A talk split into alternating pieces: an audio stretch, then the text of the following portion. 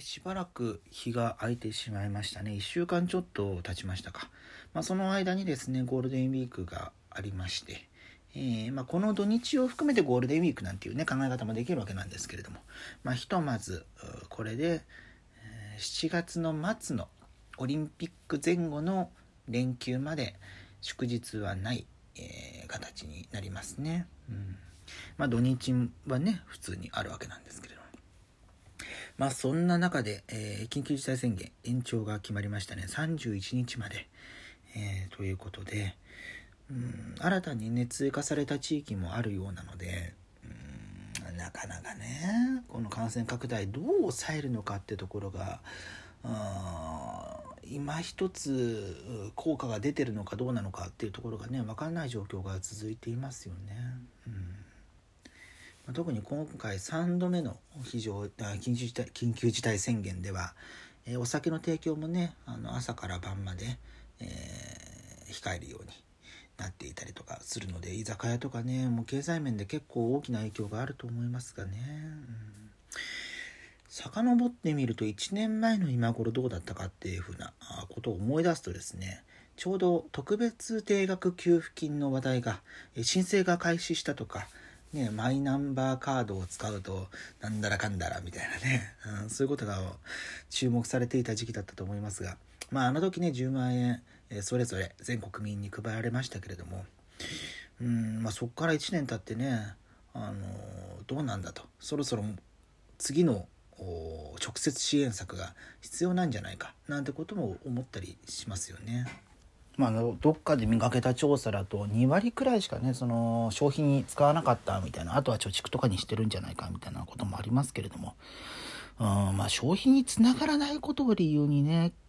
うん、給付しないようにするっていうのはちょっとまたそれも違う考えじゃないかなと私は思いまして、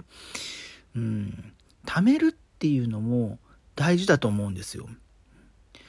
まあ、コロナこの経済状況の先行きがよくわからない状況が、まあ、結果的にその時点では3ヶ月ほどでしたけれども1年以上、えー、続いているわけで、まあ、明日は我が身じゃないですけれどもいざという時のために少しでも、えー、蓄えを増やしておきたい、えー、それによって安心感を得たいっていう保険みたいなね、うん、ニュアンスで、えお金をを貯める、うん、ことも一つの考え方なんじゃないかなって私なんかは思うので、うん、経済の活性化につながらなかったからといって、えー、それを理由それだけを理由に、えー、次の支援を行わないっていう風になると、うん、それはちょっと違うんじゃないかななんて気もしますけれどもね。まあ、しばらくね経済的な直接のあのまあ事業者向けのものはねあったりしますが一般向けの、普通の国民が使えるような、え、制度っていうのがなかなかなくて、まあ、それが GoTo トラベル GoTo イートとかだったわけなんですけれども、ま、私は両方とも恩恵は受けてなかったんですけれども、うん、それもねまあ再開するのか別の形になるのかどうしていくのかみたいなね。まあ一つの考え方としてワクチンが、えー、これからね接種できるように徐々になんか地域ごとにもう年代とか全然違うみたいですね。うん。なんか親戚に聞いてみると、まだ60代とかでもそろそろ接種対象になると。かたやあの私たちの自治体ではまだようやく75歳以上の予約が始まるみたいな、えー、そういう感じだったりするので。なかなかその全国、まあ、全国ね足並み揃えるっていうのはそれはそれで難しいんでしょうけれども、うん、まあ東京とかはねもっとワクチンの量を増やしてもいいんじゃないかなんていうふうに思ったりはしますけどもね。感染拡大がね進んでいる大阪とか、うん、そういうところにある程度集中してもいいのかななんていうふうに思ったりするわけなんですがまあそれはさておいて GoTo 新たに行う場合には例えばワクチンの接種を、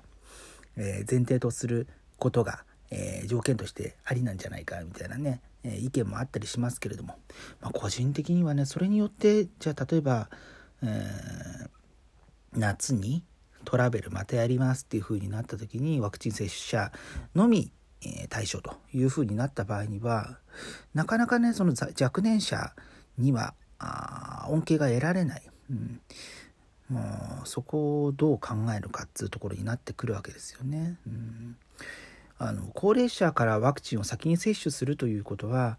えー、経済のためではもちろんなくてですねあの重症化するリスクを抑えて、えー、お亡くなりになる可能性というものを低くするっていう意味合いなので、あのー、ね、そこがなんか意味としてごっちゃになってしまいかねないこともあったりするのでじゃあどうするんだっていうところになるんですけれども、まあ、もっとまあこのそのそれこそね GoTo イートとか GoTo トラベルも特に GoTo トラベルですよね。東京は、えー、一番最初、うん、対象外になっていたりしましたけれども。ってこともあって都民は全然恩恵が受けられなかったりとか、えー、逆に言うとあの東京以外のあの首都圏だったら対象だったとかなんかねそういういびつなシステムだったこともあって、うん、いかにあの経済の対策を取る時に不公平感をなくすかって考えたらやっぱり一律の給付とかあそういうところの議論になってくるんじゃないかななんて思ったりしますね。まあ、ちょっと経済をめぐる状況これから先、えー、ちょっと気になったりしているわけなんですが。あそうだこの1週間で、えー、変わ変わったこと？出来事？私に関わることなんですけれども、えー、先週の日曜日にですね、えー、アベマあのネットテレビのアベマさんがやってるアベマ的ニュースショーという番組に出てきました、えー、ネットニュースになりたいと。あの出演者の方々がネットニュースに取り上げられるにはどうしたらいいのかみたいなことをテーマにした回だったんですけれども、まあ、そこで、え、ネットニュースの中の人の一人として、はい、えー、リモートだったんですけれども、会社からね、回線つないで、えー、出演させていただきました。まあ、かつてね、ラジオは、あのー、1年間、えー、毎週毎週お話ししたんですが、まあ、そこからね、1年ちょっとブランクが空いたりとか、で、動画の場合だとまたちょっと違うんですよね。うん。まあ、 Zoom でつないでやってましたけれども、こう、なんだ、カメラに向かってどういう 反応したらいいのかみたいなのがねあの会社から借りているノート PC のあのちっこいね カメラだったんですけどもなんかこう慌ただしい中で2時間が過ぎてしまったなと反省ばっかりですね。うん、でまあそこで思ったのがあのー、うんテレビとネットの関係性ってものがね、うん、年をの減るにつれどう変わってきたかってことなんですよね。うんえー、遡ること15年くらい前、えー、当時、えー、堀江貴文さんが率いていたライブドアが日本放送の買収を計画といいますか、うん、で株をま大量に買い占めて、えそれによってフジテレビを支配下に収めるような計画をしていたのはちょうど2006年だったですよね。5年？6 5年か。じゃあ16年くらい前になりますか、まあ、あの当時そのマスメディア、えテレビだったりとか、え新聞だったりラジオは、基本的にそのインターネットに対して、対抗する姿勢を見せていてで、まあ、同じ流れの中で楽天がね TBS に資本参加するみたいなこともあったりとかしましたけれども、まあ、そこでもマスメディア対ネットメディアの構図っていうのがあって、えー、そこから先ずっと、えー、なかなか水と油といいますかマスメディアでネットのネットニュースのことを取り上げる際にはほとんどの場合批判的なネットの闇的なあだからダメなんだみたいな感じの文脈で使われることが多かったわけですよ。まあそれ自体は今も既存メディアの中では、えー、結構色濃く出ている印象をネットメディア側から見るんですけれどもまあそんな中、えー、まあいい感じでこう帳場が取れてるのがアベマかなというふうに思いますね。もともとアメーバのサイバーエージェントとテレビ朝日が手を組んで行っている事業ですけれども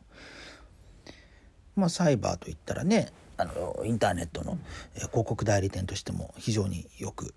知られていますし、まあ、広告業もそうですが、まあ、最初は広告業からのスタートですけれども、えー、まあ、アメーバブログとかね、うん、そういうメディアも数多く手がけているところですが、まあ、そこのノウハウや技術力を前面に投入して、えー、テレビ朝日の持つコンテンツ企画力をこちらも活用して、うん、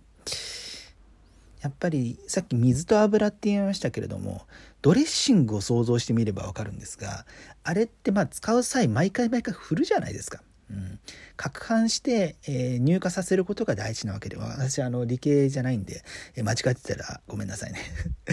攪拌して乳化させ続けることが大事だと思うので、うん、そういう意味では安倍間さんはそのかき混ぜるのがすごいお得意なんだななんていうふうに思ったりするんですよね。で、えーまあ、テレビ各社さん自社メディアとしてインターネットで発信してりもしますけれどもなかなかねアベマほどのこの存在感を示すことはできていない現状があって。だからそれこそフジテレビが例えば、えー、LINE ライブドアの更新企業である LINE と手を組んだりとか、えー、今こそ TBS が、えー、楽天と組んだりとか。なんかそういう掛け算